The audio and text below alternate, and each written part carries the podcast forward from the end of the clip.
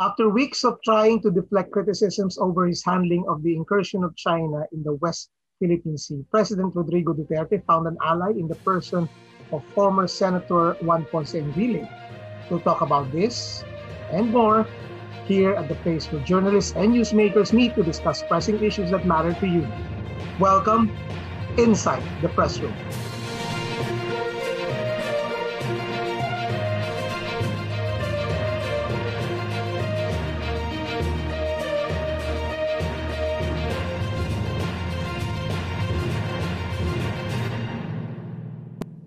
Everyone and thank you for joining us inside the press room. Ako po si Romel Lopez, ang Regions Editor ng Press1.ph at kasama ko po rito sa loob ng press room ang ating editor na si Felipe Salvosa. Hello Pe! Hi, good day Romel. At mapalad tayo na samahan tayo ng isang veteran journalist para pag-usapan itong napapanahong issue about sa West Philippine Sea at nakitang bagong kakampi ng Pangulong Duterte pagdating sa kanyang polisiya sa pag-handle ng patuloy na pagpasok ng China sa ating exclusive economic zone. Please welcome inside the press room veteran journalist Marites Vito. Hello Ma'am Marites and welcome to the press room. Thank you. Thank you for inviting me. Ayan. Uh, mainit na mainit na issue to no kasi bigla tayo nagulat oh. na of all uh, medyo medyo no? starstruck ako kay kay ano kay Marites Vitug. Naku naman, Ipe. Ngayon lang tayo nag-meet ano. Ngayon lang po. Excited ko kami magtanong sa inyo. Naku, Ma'am, nababasa na, namin lalo na, ano, na pag-aaralan sa journalism school. Oo. Hot, seat, hot seat pala ito. Oo. So, siguro ma'am, uh, start, uh, simulan natin doon sa nasulat ng libro uh, dahil na-document niyo yung uh, legal struggle natin, yung ng, ng Pilipinas para sa pag-assert ng ating rights sa exclusive economic zone. At specifically dun sa libro, uh, na-mention nyo na na-interview nyo si former Senator Juan Ponce Enrile who was at that time, uh, I think yung mga inputs niya as former Senate President yung kinuha nyo, right? Pero uh, in a recent interview sa DZMM Teleradyo, he denies na nagkausap kayo at in-interview nyo siya. Anong reaction nyo rito? Hindi, ang, ang sabi niya, pinakinggan ko uli yung kanyang interview. Sabi niya, he cannot recall na I interviewed him or he gave me an interview. So, parang sinasabi niya, hindi ko matandaan na nakausap ko siya. Sana yung follow-up question, nakita niyo na ho ba yung libro niya, nabasa niyo? Kasi yun yung magiging basis. But anyway, uh, so ang actually kasi nung narinig ko si Sen- former Senator Enrile na with his conversation with Duterte, sabi ko, sandali, there's something wrong kasi na, na-interview ko siya and I remember he told me another thing. Parang opposite. So kaagad, first, kasi hindi naman ako nakikinig sa gabi, I, I, I uh, do it first thing in the morning. So I, tinignan ko yung libro, sabi ko, I must have, I must have interviewed him kasi I remember ibang sinabi niya sa akin. Mm-hmm. So yun nga, ang sinabi niya sa akin, 2012, he, kasi I really wanted to ask Senator Enrile, ano ang inputs niya, ano ang nangyari dun sa crucial cabinet meeting nung June 2012 after China took over Scarborough Shoal. Yun talaga mm-hmm. yung gusto kong malaman at least from two sources present in the cabinet meeting. Mm-hmm. So na-interview ko siya at si Mar Rojas. So mm-hmm. medyo similar yung kanila accounts pero mas mas uh, very specific yung kay Enrile na ang tanong ni Pinoy, shall we go multilateral or just remain uh, we will just keep this conflict na, on a bilateral level. Mm-hmm. So ang sagot ni Enrile, which he told me was, we should, the Philippines should assert its sovereign rights without foregoing bilateral talks. So it was a strong position compared to what he told President Duterte na huwag nating antagonize ang China. So ngayon, kung hindi niya matandaan nga na na-interview ko siya, eh meron namang reminder, sana Senator, bumili na lang kayo ng libro. Nandun yung date, yung year. Yeah. And I remember going to your Dasmariñas village residence. You were very accommodating. I enjoyed Yes, ma'am. Kindly describe uh, yung ano, yung interview ninyo, yung appointment niyo with the senator. Alam mo, he's always been accommodating to I think sa akin I've done a, a number of interviews with him So pinapunta niya ako sa bahay niya. Retired na siya noon eh. Wala na siya sa politics. Mhm. Dasmariñas Village. Very friendly. Pinakita niya sa akin yung mga new books niya on geopolitics. He's, he's well-read. Mhm. And nagulat ako na very lucid po siya. This was in November 2016. Mhm. Nung nag-uumpisa pa lang ako mag-research ng book. At saka ang, so, makwento, and then, pinakain pa niya ako ng, if I remember right, turon. Kasi sabi ko, sir, this is such a wonderful merienda.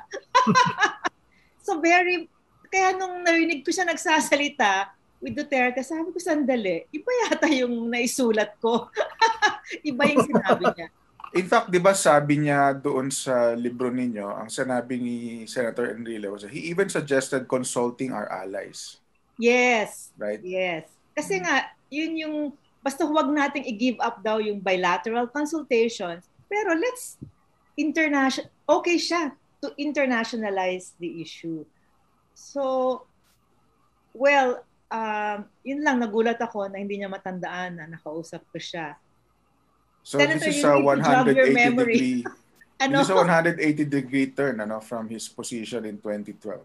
Oo. At saka also in in Rock Solid dun sa libro, nung nung ni-research ko naman nung time ni Marcos, uh, inexplain ni, ni Enrile bakit legal ang ang pag-take over ng Philippines ng ibang features ng Spratlys. So very clear naman yung legal explanation niya which I quoted in the book.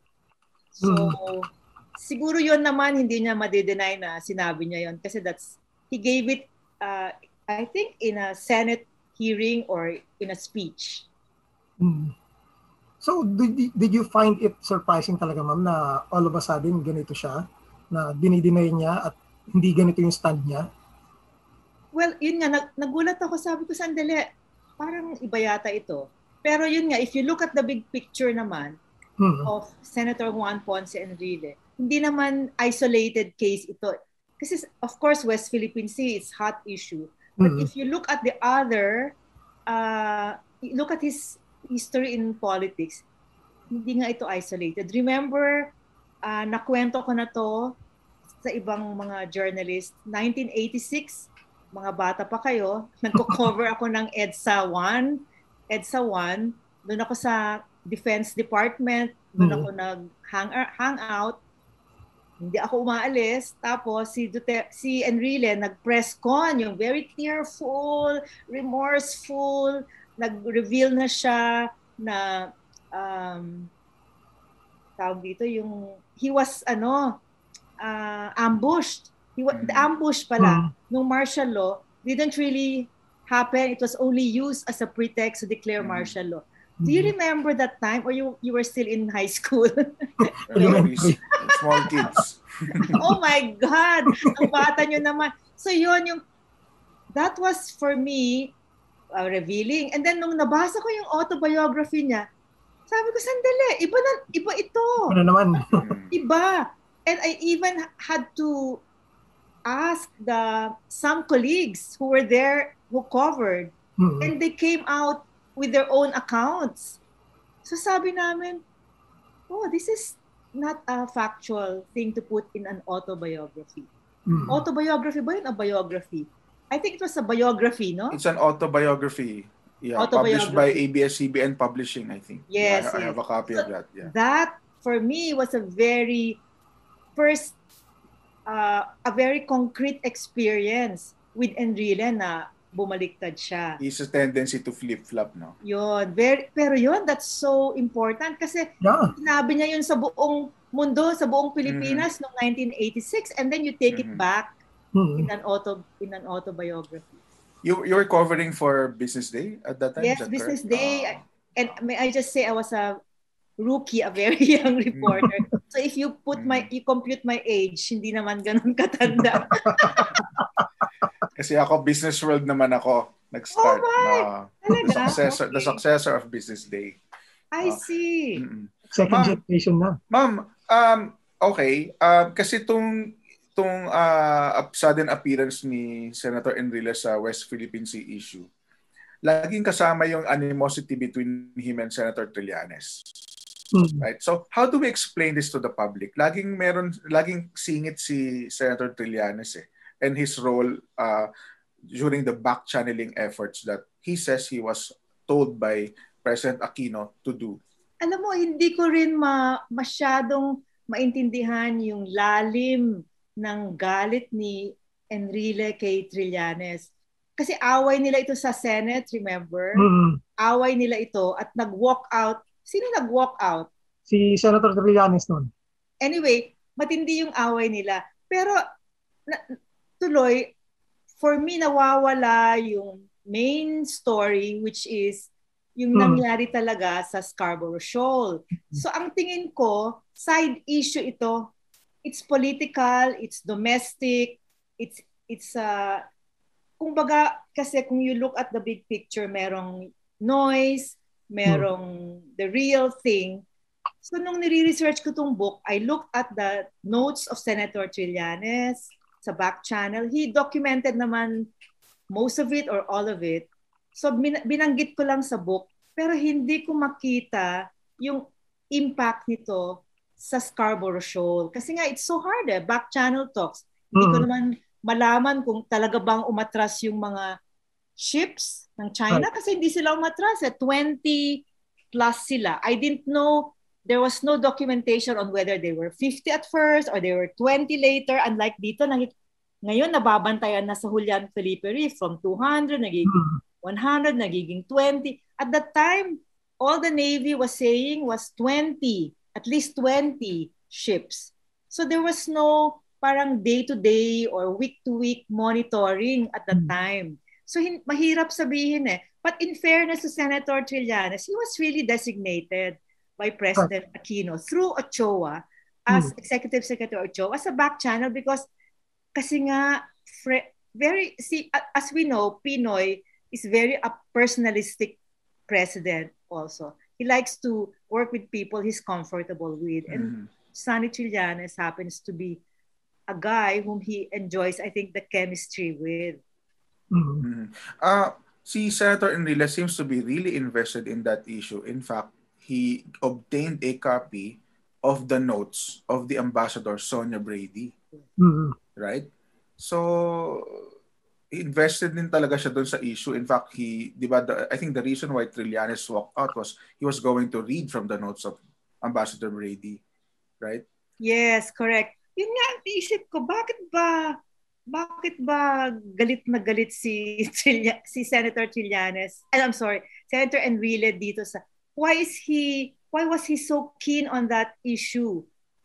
Which did not happen to him personally. It happened to a diplomat in the defense mean, in the foreign affairs department. Mm. So hindi ko rin alam yung buong storya doon. Okay. Yung ma'am, yung okay, um the critics of um the previous administration keep on harping on um the supposed uh, blunder committed by Secretary of Foreign Affairs Albert De Rosario no as regards the supposed deal between the Philippines uh, and China brokered by the US. So can you clarify ma'am kung ano ba talaga yung nangyari dito and you know how should we uh, approach this issue? Oo. Yan kasi ang ginagawa naman kasi ni President Duterte and this administration is to blame the, Hmm. the former administration. Shouldn't they blame China for grabbing Scarborough Hmm. Shoal? But anyway, dun sa research na ginawa ko for the book, ang nag-initiate ng negotiations with China was Kurt Campbell, who was then Assistant Secretary at the State Department, and siya yung top diplomat nila for East Asia. Mm. So si Kurt Campbell was watching the developments in Scarborough Shoal and he took the initiative to arrange a meeting with Fu Ying. Fu Ying was a former ambassador of China to the Philippines and she rose up the, the ladder in the diplomatic circles in China. I don't know if she was in the party or in the Ministry of Foreign Affairs. Anyway, Kurt Campbell and Fu Ying met in a hotel outside Washington, D.C. in Virginia. And this was reported by the Financial Times. Sila lang mm. ang nakita kong nag-document nito. And then Kurt Campbell announced, or the state, some their sources in the State Department told them that there was an agreement reached between Campbell and Fu Ying that the Philippine and Chinese vessels would leave. There was also another reason, bagyo na nun. This was in June. Mm. Malaka, malakas na malakas na yung bagyo, lumalakas na yung bagyo at uh, kailangan ng sumilong yung mga ves- vessels on both sides. So ev- a- any any progress sa negotiation, tinatawagan ni Kurt Campbell si Ambassador Jose Quisha, who at the time was our ambassador in Washington, D.C. Campbell would also call Secretary Albert Del Rosario. And Quisha would also call Del Rosario, even though it was like a three-way thing, Mm. but the, the, the only one physically negotiating or physically present was Kurt Campbell with Fu Ying. So there was no Philippine representative there. Mm. Um, so ang nangyari, nung in-announce na na both nag-agree na both parties should leave, so umalis na yung Pilipinas, I was able to interview the, the Coast Guard commandant at that time. Sinabi niya na talagang they had to leave because of the typhoon. Mhm. And then eventually they were told not to return anymore. So, ang nangyari, dininay ni Fu Ying. Sabi niya there was no such agreement. In fact, nung nag-withdraw ang Philippine vessels, it, um, nag, nandun pa rin yung Chinese vessels. Ang umalis lang were the fishing boats. Ang naiwan yung Mm. paramilitary vessels ng China. Mm. So in a way, totoo na may umalis. Pero Hmm. only the fishing boats. Okay, so nandun pa rin sila. So Del Rosario, Quisha would call Campbell. Ang sabi ni Campbell, pressure nila, I don't know who naman in China ang tinawagan nila or pressured. And sabi daw, give us, parang give them a few days. And the few days turned into eternity. Hindi na sila umalis. So for me, kung uh, there was good faith dun sa negotiations involved uh, in US and China and then informed naman yung Philippines. But maybe in the future, knowing how China is uh, so difficult to negotiate with and deal with, maganda siguro meron ng in, in person na representative ang Philippines Mm. or maybe I don't know something in writing Oo, we never parang know eh don't just take the word of um, whoever is China's representative, right? Ganun. Alam mo, that's ganun, true ha. That's true because totoo yan na I only realized na napakahirap pa lang makipag-usap sa Chinese officials when it comes to South China Sea. As I Mm. was um, saying to Ian in the interview with Mhm. on ANC, sa lahat ng nakita kong declassified cables ng DFA, uh, memos, letters from our embassy in Beijing to DFA Manila, there's a constant refrain. Sabi nila, it's a dead, parang they don't seem to see a resolution because China always takes the position that whatever is within the nine dash line is theirs. So walang walang middle ground, walang atrasan. So napakahirap. Alam mo paulit-ulit Mhm. kaya paulit-ulit din ang protest ng DFA. Right. Remember nung time ni President Aquino, there was a time na almost every day, parang ngayon, yung nangyayari sa Julian Felipe Reef. Kaya nga may Mhm. parallelism eh. Nag-protest ang DFA every day. Ganon din tayo ng Scarborough Shoal. So, very interesting yung parallelisms. Kaya it's not surprising if eventually they, they they'll take over Mm. uh, Julian Felipe Reef. So I don't know kung ano ang situation ngayon but they, they are still Chinese vessels according to the latest report. Kaya in a way, ma'am, no, na yung, yung pag-pursue ng bilateral talks talagang based in history na rin at pattern ng mga Chinese, walang patutunguhan. Kaya, si- kaya I think yun yung wisdom behind dun sa pag-file ng case sa ah, arbitral court ni President Noynoy Aquino. Oo, alam mo pala, 1995, again, ako kindergarten pa kayo noon. Mischief Reef. Mischief Reef. Mischief Reef. Oo. Grabe, nagulat na lang, nagulat na lang si President Ramos na wala na yung Hmm. Mischief Reef. Pero Mm. alam mo, in, in fairness to President Ramos and the DFA at that time, uh, I think Secretary Romula, they went to ASEAN pinisent nila yung case ng Philippines sa ASEAN.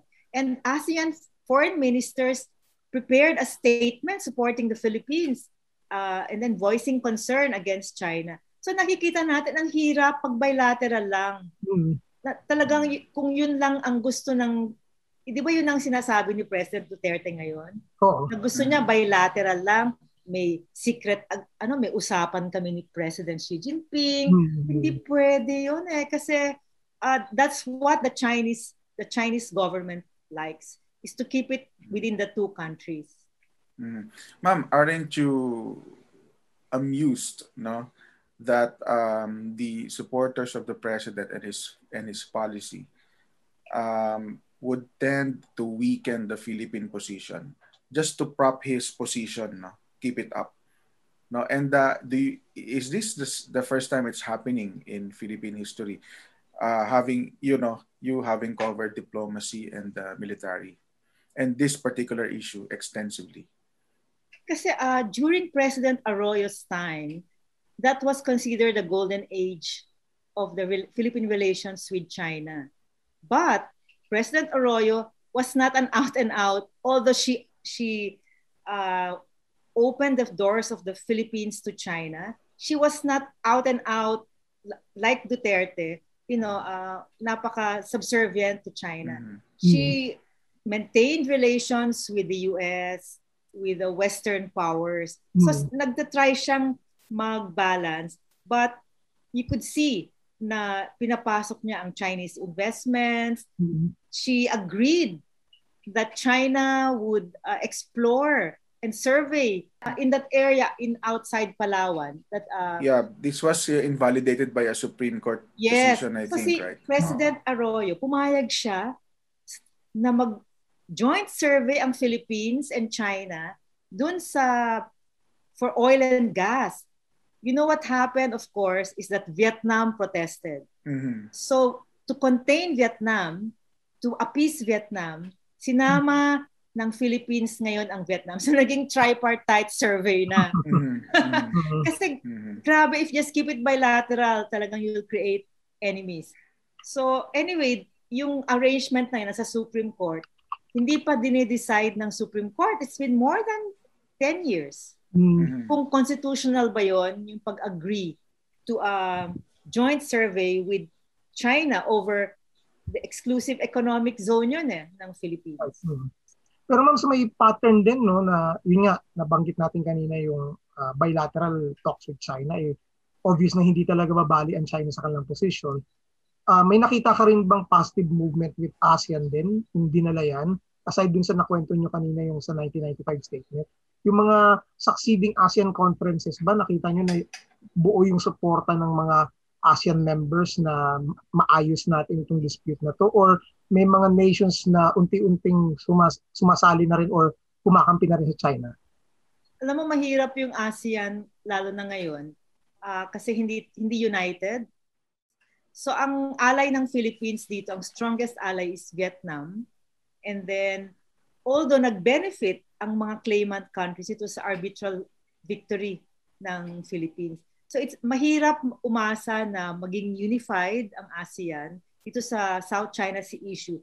Pero pwedeng a group of countries within ASEAN pwedeng mag uh, suggestion na ito ng ibang diplomats, ng ibang marine scientists, pwedeng mag-manage ng isang environmental like a marine fish, a marine zone within South China Sea to be managed by like Malaysia, a claimant country, Vietnam, and, and Brunei. the Philippines. Pwedeng ganon yung, there are small steps, pero Mm. hindi kasi open ang Philippines sa ganito arrangement at this time. Mm. Walang major diplomatic moves. At may iba pang mga suggestions like, for example, the Philippines and Vietnam can define already its maritime boundaries. Ito, they, these things take time, mga negotiations. Pero walang ganyang ah, efforts at this time. Ah, anong nakikita niyo senaryo ma pag naiakyat to sa UN? Kasi parang yun na lang ang next step eh, no? After we got the arbitral uh, victory. So kung idadalin siya sa General Assembly ng UN ng Pilipinas, which obviously ayaw gawin ni President Duterte, or although for the record, di ba, na-mention niya yon during sa speech niya. Pero iba yung kung nag-file tayo ng formal resolution sa body, di ba? So ano sa tingin niyo magiging scenario if and when na uh, idala to sa UN? Ang ang model kasi diyan yung case ng Nicaragua versus the US right. when mm-hmm. Nicaragua won dun sa International mm-hmm. Court of Justice. Pero ayaw ng US magbayad ng reparations sa Nicaragua. So ang mm-hmm. ginawa ng Nicaragua, siguro tatlong, I think they went to the UN General Assembly, I think three times to file a resolution. Ito naman, hindi naman ito binding eh, but may parang is the sense of the General Assembly So mm I think tatlong beses silang pumunta doon at they got the support of the UN General Assembly. So mm ang the US naman um, it cares it cared for its international reputation. So alam mo nagbayad sila sa Nicaragua but they, not, they did not call it reparations. They called it aid. Mm. so, lang nila, no? Sa diplomacy kasi there are ways right. to go around this. So I, I think China cares for its global reputation. Kasi I mm-hmm. remember, again, part of the research dun sa libro, nung during the arbitral uh, rule, arbit, ar, during the permanent, during the arbitration tribunals, mga hearings, mm-hmm. they would send out opinion, essays sa various publications in the world explaining mm-hmm. their position. Mm-hmm. Tapos nung nanalo yung Philippines, Naglagay pa sila ng video sa Times Square in New York. Malaking wow. malaking video explaining their position and debunking the, the victory of the Philippines. So I think they do care for their international reputation. Kaya importante nga yung sinasabi na sup- kunin ng Philippines ang support ng allies mm-hmm. para there's additional pressure on China. Of course, mm-hmm. this all takes time, a lot of diplomatic uh, work. Uh, ma'am, medyo mag-backtrack tayo no. Uh, ibalik natin dito sa may ano sa may panahon ni uh, Pangulong Duterte sa unang sona niya. Uh, kasi na-mention niya rin sa unang sona niya na uh, we cannot move forward na we allow the past to pull us back. So sinabi pa niya finger pointing is not the way. That is why I will not waste my precious time dwelling on the sins of the past. Uh, I think parang naging ganito yung nangyayari ngayon no? Na yung itong sinasabi nila na parang depensa nila sa nangyayari sa South China Sea ang sinasabi nila at ni ano ni uh, Senator Enrile huwag niyo sisihin si Pangulong Duterte. Kasalanan niya ang present administration. Well in fact uh, I think nakikita naman natin dun sa mga sinasabi nila former Justice Carpio na nasa inyo na ngayon kayo yung nasa may posisyon kayo dapat yung may ginagawa so uh, nakikita nyo ba na effective itong uh, strategy nila na kumuha sila ng sa tingin ni Pangulong Duterte ay legal luminary para depensahan siya? Uh, siguro nga nung uh, sabi ng isang friend ko, Marites, hindi tayo ang audience niyan. ang audience niyan, yung conversation ni Duterte at ni Enrile, it's not you know the academe, the middle class, pero sabi ko, eh, nag-i-English sila eh. So kasama na rin tayo doon. But anyway, yung sinasabi na I, I remember na yung victory ng Philippines nangyari kasi 'di ba after Aquino left office. Mm-hmm. And I remember ina-expect ng DFA under President Aquino na mananalo only on the nine dash line. But anyway, malaking victory. So before umalis yung last foreign affairs secretary, naka-communicate na sila sa Europe, US, Asian hmm. allies na nagpe-prepare na ng statement kung manalo ang Pilipinas, ipapadala nila itong statement and then with the support of kunyari Japan, Australia, US, EU, of course, it never happened. Hmm. So, yun sana yung next move nga to get the support of the international allies. So, hindi naman ginawa ni Duterte yan. So, pinatulog to build lang pressure, na. no? To build pressure against Correct. China. Oh. Yes, kasi nga, alam mo, it, in, I'm trying also hard to understand, bakit ba masyadong malapit si Duterte sa China? Pwede ka namang maging friendly to China, without antagonizing other powers. Right, right. It's Alam niyo super... yan, ma'am, yan yung pinakamalaking tanong talaga eh. Oo, Ibang bakit? taon na natin Diba? ma'am sinusolve. Very no? interesting Bakit yung ganun? question na Alam mo, sinasabi niyo. yan. Nung bina so I had to go back. Binasa ko yung biography ni Duterte written by Earl Pareño, yung Beyond Will and Power. Interesting kasi yung kanyang supporters sa Davao were mainly those who gave him financial support for the campaign were mainly Filipino-Chinese businessmen. Hmm. So very comfortable talaga siya sa company nitong mga Filipino-Chinese businessmen. And if you remember, I think was this in 2016 nung sinabi ni Duterte, joke ito, joke niya, pero makikita mo na it comes from his experience. Sabi niya, "Kaya ayoko nga makipag-meeting dyan sa mga Amerikano eh. Tubig lang ang sinaserve sa'yo. Pero pagka meeting mo ang mga incheck, mga Chinese, buffet. Ano ba yung buffet sa... yung sa- Laureate. Laureate. Laureate. Alam mo, nagulat ako kasi bagong presidente lang siya. Nasabi ko, ah, so it must be a very personal thing for him. Foreign Ah, policy is not Mhm. geopolitical. It's not uh, what the big picture is. So foreign policy arises out of his personal friendships pala. Mm. Kasi bakit Mhm. hindi niya binifriend ang India? Mm-mm. India and China are, are powers in the region. Hindi niya, hindi siya, he doesn't talk about India, doesn't talk about Indian food.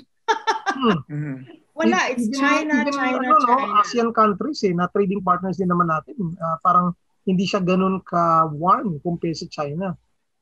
Talagang ano, very, kaya shocking nung 2016 talaga. Nagulat na lang tayo nung he declared uh, his love for China and Xi Jinping. Buong mundo, buong mundo. I mean, that was a very revealing. So siguro, it's really personal. So hindi na natin maalis yon. And of course, may, I remember nung nanalo si Duterte and he visited China for the first time, may photo ng group of, I think, mainland businessmen, Chinese businessmen. May hawak na malaking uh, streamer, friends of the Philippines or something. That's very striking kasi so they supported him in what way we can only speculate. So Hmm. may fri- there's really personal friendships involved. We can say, ma'am, na si Pangulong Duterte is uh, an outlier when it comes to his foreign policy, no? At saka, kumbaga, ano eh, hindi, wala siya doon sa, ano, wala siya doon sa trend of um, Philippine presidents who have basically carried out pro-American uh, uh, foreign policies. At saka, di ba isipin mo din yung benefits na makukuha mo, i-weigh mo din, at saka you have to balance between the powers. Right. Mhm. Di ba sabi ni, wasn't it Locsin who said, friends to all, enemies to none? Mhm. So Hmm. dapat ganun yun eh. Ganun yung diplomacy unless of course uh, there are things that are beyond our control. Pero balancing act talaga. Pero hindi. Talagang masyadong malapit si Duterte sa China. And, and eventually makikita natin na kasi as of yung pledges ng investments, Mm. a certain percentage lang eh. And then dun sa construction projects, dalawang bridges, Mm. So ma-itemize yan. Uh, I've, I've just been looking, wala pang uh, like final work on this, pero marami nang sumusulat, mga scholars, na hindi naman natupad yung pledges na ang dami-dami ng China. And remember, ang number one official donor, source of official um, donations natin is still Japan. Hindi naman Ah, na-eclipse yan. Mm. Sa vaccines, uh, out of uh, supposedly more than 20 million that we will buy from China, 1 million yung donated.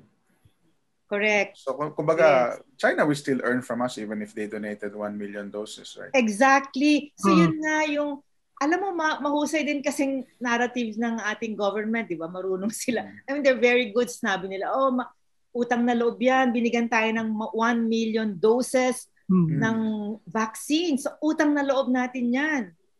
I, I also find it amusing na itong namang US Embassy, very proactive in announcing every uh, donation or grant or program that they're giving to the Philippines, no? To the point na, you know, yung social media nila very active, no? For example, when the Pfizer doses arrive, talagang malaking announcement, coordinated announcement. Mm-hmm. No? Parang for the first time, naghahabol sila. Yes. Alam mo, totoo naman yan eh. Kasi ang galing ng ang China, hindi na sila nagwo-worry ng kanilang publicity. The Philippines Philippine government yes. does it for them. So, for free. oo. So, in, so, dapat talaga humabol yung mga ibang bansa like US. Mm-hmm. Alam mo, totoo yan na 1 million lang ang binigay na donation pero bibili tayo ng 25 million. Di ba yung mm. kunyari, pumunta ka sa isang hospital o clinic, magbibigay ka ng sample para bilhin mo yung products ko. Mm-hmm. Di ba parang mm. sample lang yun? On a yes. big scale. Um, and then let's not lose uh, sight of the fact na talagang the US naman is the biggest donor to COVAX. Right. Mm. yung pinakamalaking yes. and yung announcement ni President Biden two days ago na in addition to the 60 million AstraZeneca doses na i-donate sa buong mundo, I mean, hindi pa, I mean, we're just one of the countries. Magdadagdag pa ng 20 million doses ng Moderna, J&J at saka Pfizer. Also for the rest of the world. And then sinabi pa ni Biden, we are not asking for anything in return. Naisip ko lang, natawa ako kasi, di ba sabi ni Duterte, oh, bigyan nyo kami ng vaccines, i-renew natin yung visiting forces agreement. Right. Uh, so ngayon, uh, I wonder, hindi ko na narinig yun. Uh, hindi na niya nauulit kasi darating na yung mga vaccines uh, without daw asking for anything in return. So hmm. I don't know. Let's see how this plays out. Pero parang duma- nangyayari tuloy ma'am, nag, ano no, uh, nagkakaroon na rin ng propaganda war aside dun sa vaccine diplomacy. So, yun nga, nabanggit mo, yung gobyerno na natin ang gumagawa ng publicity for for China. Samantalang may mga comment niya ako na basa eh, yung nabanggit mo ipe na pag-post ng US Embassy na parang pinangungunahan daw ng US Embassy kasi baka ma-credit grab yung donation.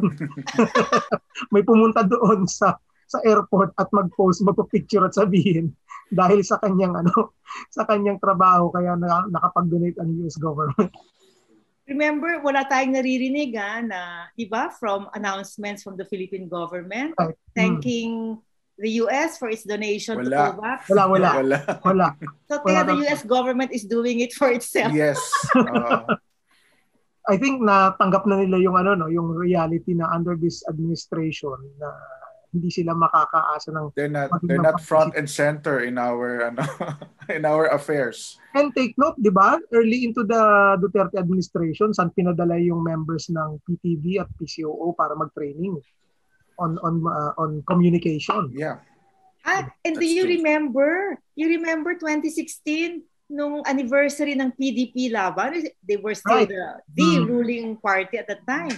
Siyempre, ang guest nila, a speaker from China who spoke about the books of Xi Jinping, the thoughts right. of mm. Xi Jinping. And mm. on the presidential table with Coco Pimentel ah, and the mm. other PDP officers, was were these Chinese uh, uh, diplomats and guests. Mm. What a, that was a first in our history of Philippine political parties. Mm. Mm. Nag-iba na, nag-iba na ang mundo. Hindi na red tag yung mga communist na yun. Ay, alam mo, yan, mentioning red tag, alam mo, nag, meron akong feeling na kaya hindi, kaya masyado ang intense ang focus sa Philippine communists kasi yun na magiging, yun ang threat natin.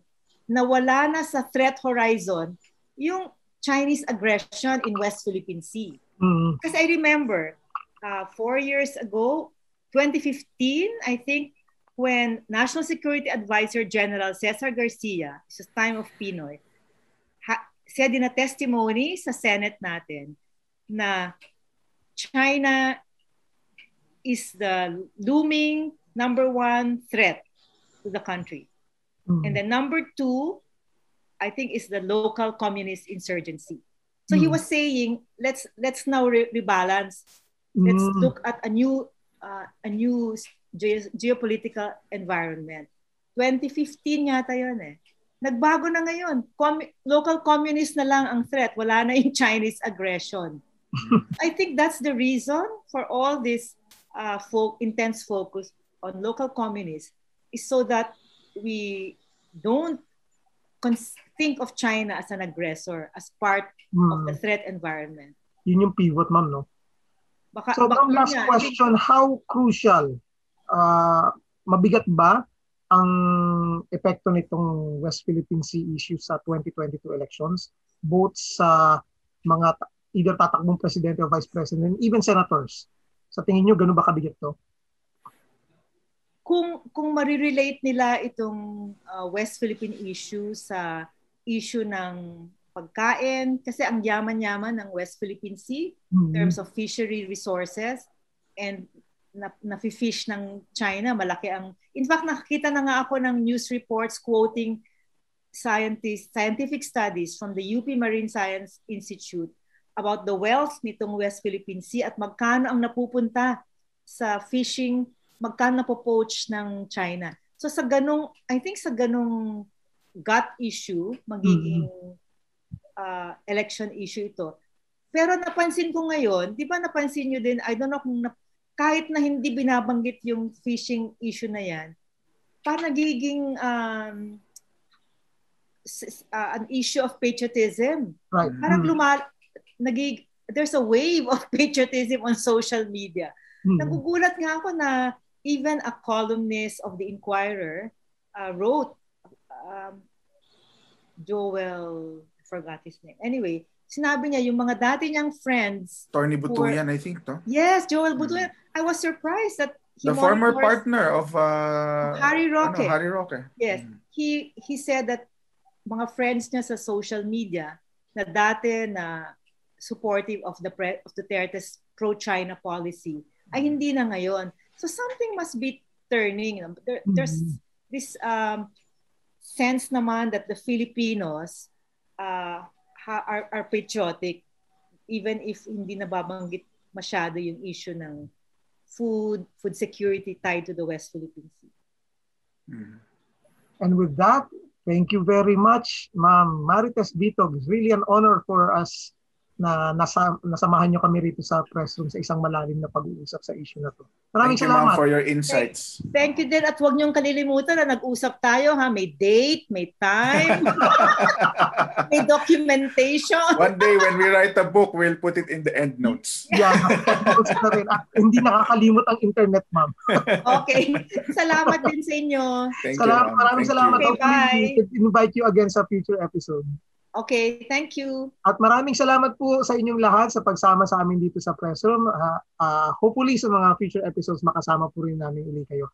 Maraming salamat Ipe Thank you, Rommel. at maraming salamat po uli. Ah, hanggang sa muli po ako po si Romel Lopez para sa press room. Ingat po tayong lahat. God bless.